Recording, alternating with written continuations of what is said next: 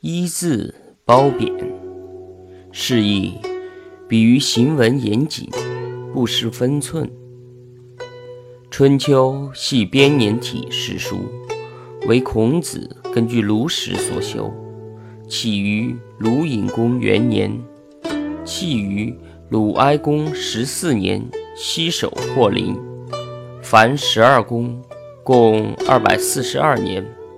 春秋用笔严谨，褒则称字，贬则称名。其引文用笔常于一字之中，寓意褒贬。近代杜预的《春秋经传及解序》中说：“春秋虽以一字为褒贬，然皆虚数据以成文。”